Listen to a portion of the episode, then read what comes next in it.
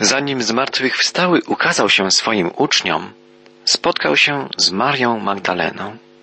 Było to niezwykłe spotkanie. Czytamy o nim w pierwszej części dwudziestego rozdziału Ewangelii Jana, począwszy od wiersza jedenastego. Maria zaś stała na zewnątrz grobowca i płacząc pochyliła się, a wtedy ujrzała dwóch aniołów w bieli na tym miejscu, gdzie uprzednio złożono ciało Jezusa. Jeden z nich siedział u wezgłowia, drugi u nóg. Odezwali się do niej, kobieto, czemu płaczesz? Ktoś zabrał mojego pana i nie wiem, gdzie go położył, odpowiedziała Maria. Ledwie to powiedziała, obejrzała się i zobaczyła stojącego za nią Jezusa, ale go nie poznała. Jezus zapytał, Kobieto, czemu płaczesz? Kogo szukasz?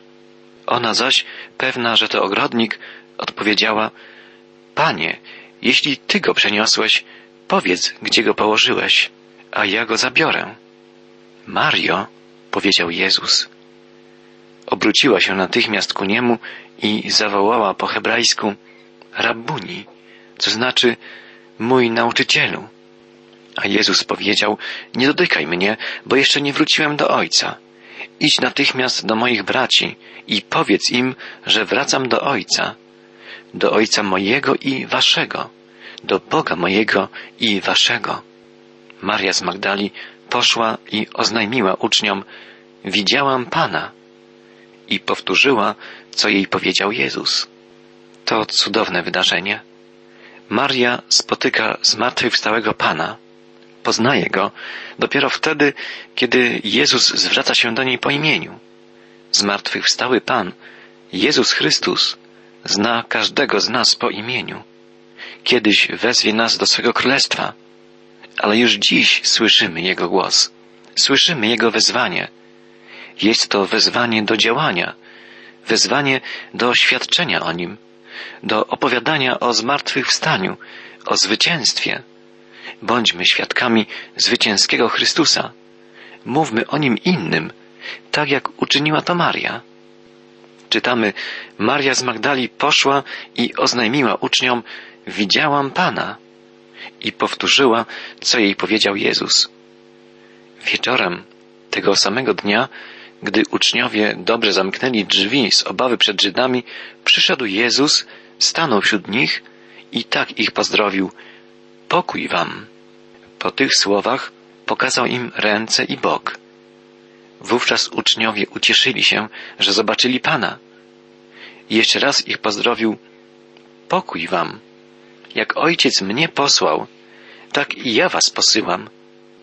Po tych słowach tchnął na nich i powiedział, przyjmijcie Ducha Świętego. Teraz, gdy Jezus dokończył dzieło zbawienia, może działać Duch Święty. Teraz jest możliwy pokój, pokój z Bogiem i pokój z bliźnimi. Uczniowie, prowadzeni przez Ducha Świętego w Jego mocy, w Jego mądrości, pójdą, by głosić wszystkim, że Bóg w Chrystusie świat ze sobą pojednał. Pójdą, by głosić wszystkim dobrą nowinę o zbawieniu, słowo Chrystusowe, które objaśniać i ożywiać będzie Duch Boży, Duch Prawdy, nauczyciel, pocieszyciel, obrońca. Pokój wam, mówi Jezus. To ja daję wam prawdziwy pokój, nie taki, jaki obiecuje wam świat. Ja daję wam mój pokój, najprawdziwszy, wewnętrzny, duchowy, trwały pokój. Jezus mówi uczniom, jak ojciec mnie posłał, tak i ja was posyłam. I dodaje, kogo uwolnicie od grzechów, będzie od nich wolny. Kogo nie uwolnicie, pozostanie w grzechach. Te słowa Jezusa brzmią bardzo niezwykle i często są źle rozumiane. Czy oznaczają one, że Chrystus dał swoim uczniom prawo do odpuszczenia grzechów? Wiemy przecież, że tylko Bóg może odpuścić grzechy człowiekowi. Jeden z reformatorów, Jan Kalwin, napisał Jezus, włączając swych uczniów w sprawę odpuszczenia grzechów, nie przekazał im tego, co jest w Jego wyłącznej gestii. Tylko On może przebaczać grzechy. On tylko dał swoim apostołom prawo proklamowania, ogłaszania przebaczenia grzechów w Jego imieniu, tym, którzy w Niego uwierzą, którzy Mu zaufają, jako Panu i Zbawicielowi. Nigdzie w dziejach apostolskich, ani w listach apostolskich nie czytamy o przypadku, by ktoś z apostołów odpuścił komukolwiek grzechy. Natomiast wielokrotnie czytamy o tym, że apostołowie wszędzie, gdzie nauczali, zwiastowali przebaczenie grzechów. Apostołowie zwiastowali przebaczenie grzechów dla tych, którzy przyjmują Boży dar zbawienia w Jezusie Chrystusie. Co sprawia, że Bóg przebacza nam grzechy? Obmycie krwią Chrystusa. Jedynie krew Chrystusa ma moc, by obmyć nas z wszelkiej nieprawości. Studiując Stary Testament, stwierdziliśmy, że krew zwierząt ofiarnych usuwała grzechy ludzi jedynie w tym sensie, że jak gdyby przykrywała je, zapowiadając nadejście prawdziwej ofiary, krwi Jezusa Chrystusa. Bóg Ojciec przyjmował ofiary Izraelitów, uważając ich za usprawiedliwionych jedynie ze względu na to, co miało się wydarzyć na Golgocie. Dzisiaj, gdy znamy już cały Boży plan zbawienia, Bóg odpuszcza nam grzechy jedynie wtedy, gdy uwierzymy w to, że Jezus Chrystus zmarł na krzyżu za nas z powodu naszych grzechów, moich i Twoich grzechów. W jaki sposób możemy przyczynić się do odpuszczenia komuś grzechów? Zwiastując Ewangelię, głosząc dobrą nowinę o Bożym ratunku. Gdy ktoś, z kim podzielimy się wieścią o Zbawicielu, odwróci się od zła i zwróci ku Chrystusowi, będziemy mogli z radością stwierdzić, że mieliśmy ten przywilej, by uczestniczyć w narodzeniu się na nowo Bożego dziecka, dziecka, któremu grzechy zostały przebaczone.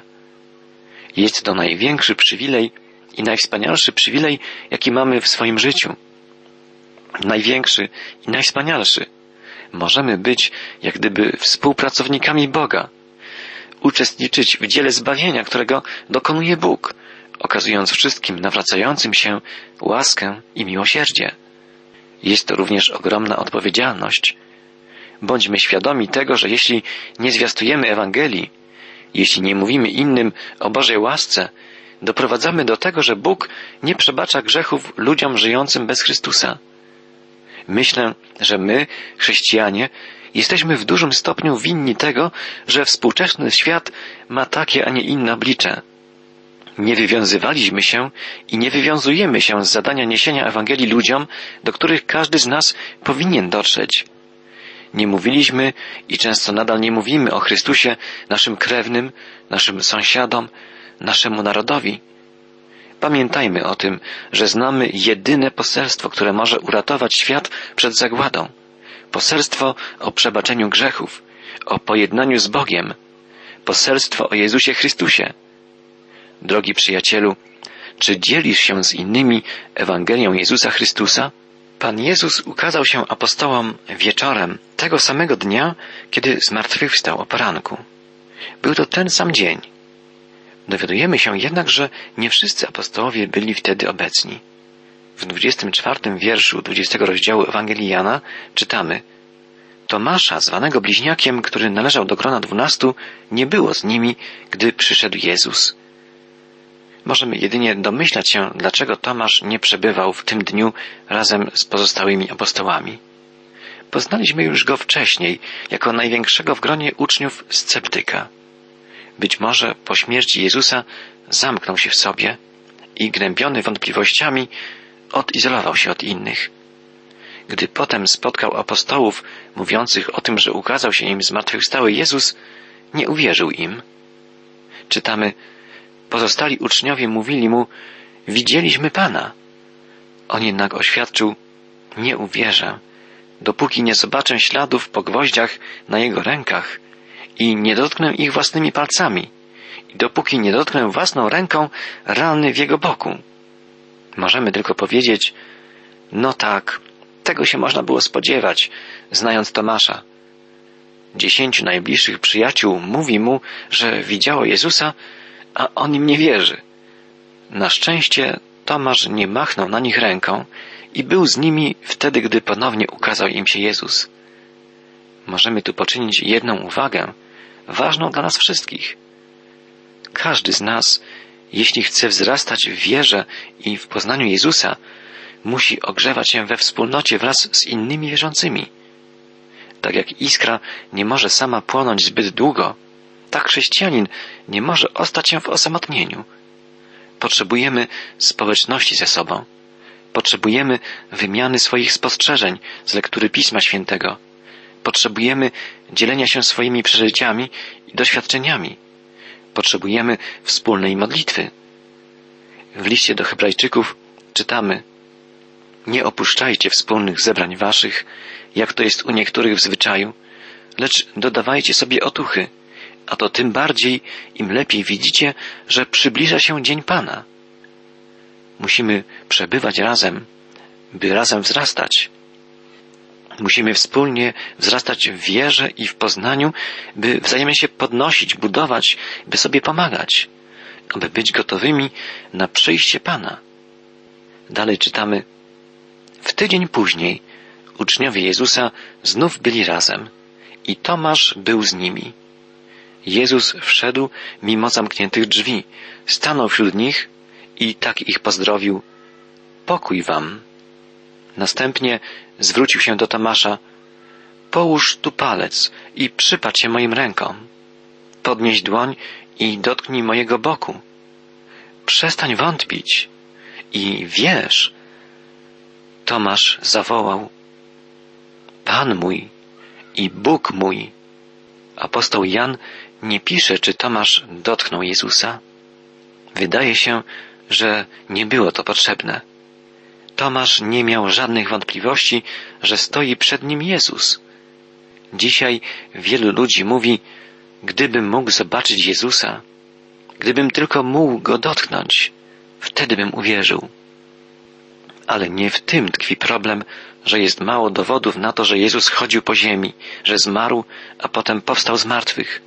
Przeciwnie, są to jedne z najlepiej udokumentowanych faktów historycznych. Problem tkwi w ludzkim sercu. Bóg nie potępia ludzi, którzy mają wątpliwości i nie pozostawia ich samych sobie.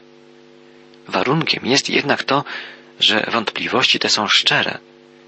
Wielu ludzi mówi, że nie może uwierzyć. Ludzie tacy często tłumaczą, że nie rozumieją, że nie pojmują Boga, że nie rozumieją Biblii, nie rozumieją życia, ale w rzeczywistości ogromnej większości przypadków ich problem to nie problem intelektualny. Większość ludzi nie wierzy Biblii z przyczyn moralnych. Ludzie nie przyjmują prawdy biblijnej, bo musiałaby zmienić się ich moralność, musiałoby zmienić się ich życie. Pewien mężczyzna powiedział swojemu duszpasterzowi, że nie może zrozumieć Starego Testamentu.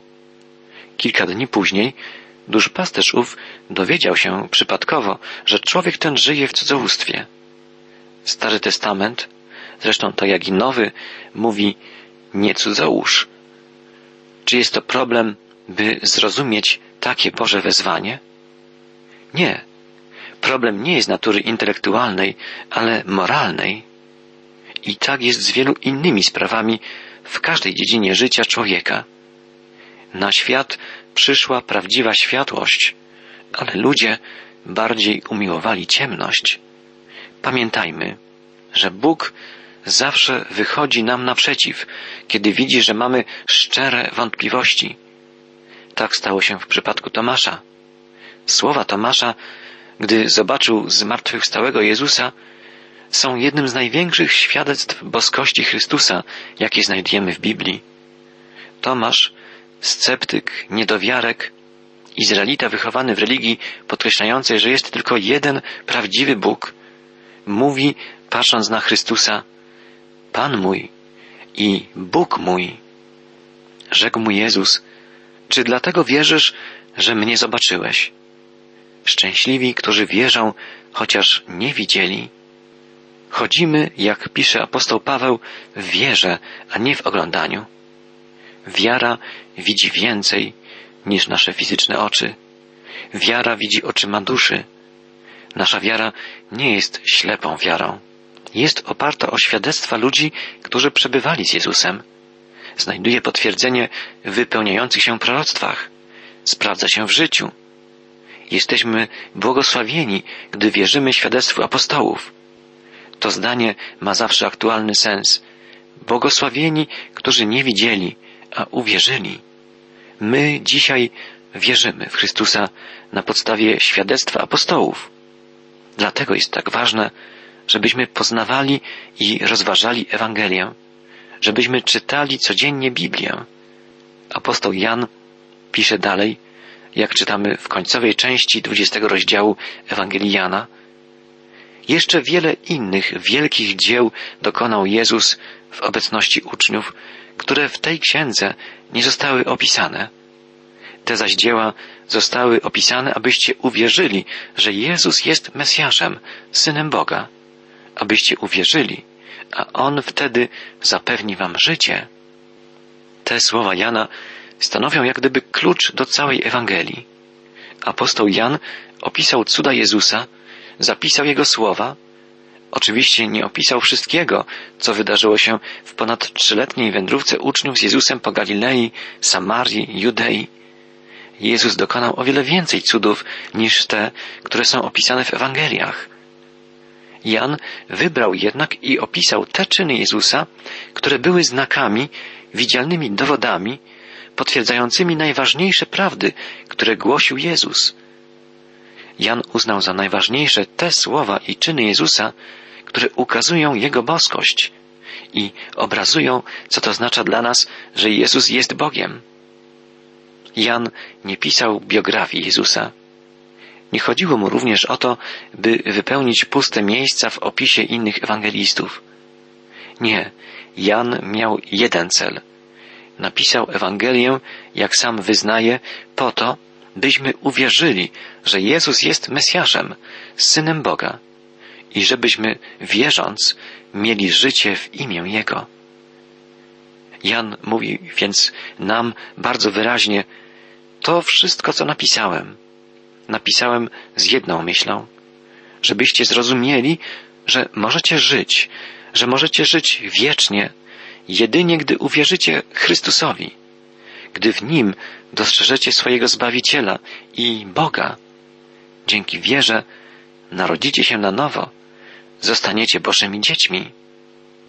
Drogi przyjacielu, czytamy i rozważamy wspólnie Ewangelię Jana już od kilku tygodni. Czy zrozumieliśmy posłannictwo Jana? Czy uwierzyliśmy w to, że Jezus jest Bożym Synem, że jest naszym Zbawicielem? Zadaj sobie te pytania dzisiaj, kiedy patrzymy na zmartwychwstałego Pana. Zmartwychwstanie to największy cud, największy znak, jakiego dokonał Jezus. Drogi przyjacielu, pomyśl o Janie, stojącym w pustym grobie i oglądającym płótna, w które zawinięty był zmarły Jezus. Pomyśl o Tomaszu, wielkim niedowiarku, który widząc Chrystusa zmartwychwstałego woła Pan mój i Bóg mój. Czy Jezus jest Twoim Bogiem, Twoim Panem?